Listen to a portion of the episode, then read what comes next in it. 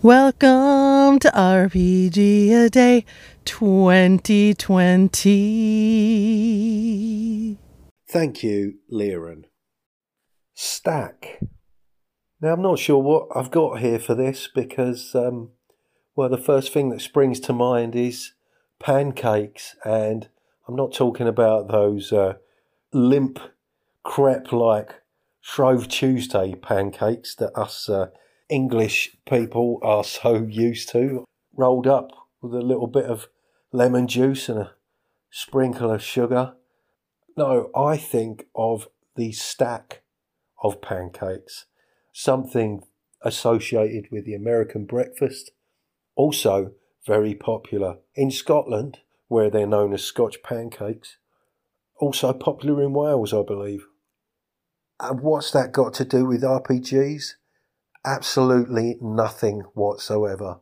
So I'm reaching here, but in the last game I played in, which was a session run by Dave Aldridge of D Percentile, it's his Into the Odd Space Hack, and it's the last session for a while as he's taken a hiatus because he's running O S E that I spoke about in the last episode, um, which is a bit of a shame. As much as I'm looking forward to O S E, I've really enjoyed playing in that particular game.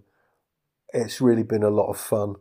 And the climax of that last session uh, involved my character hijacking a military spacecraft in our attempt to escape a group of heavies who were, um, we had good reason to suspect they were going to execute us once we'd handed over what they were after.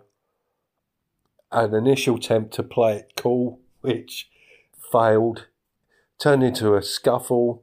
Firefight broke out on board the vessel, and I attempted to hijack this ship to get us back to our own craft.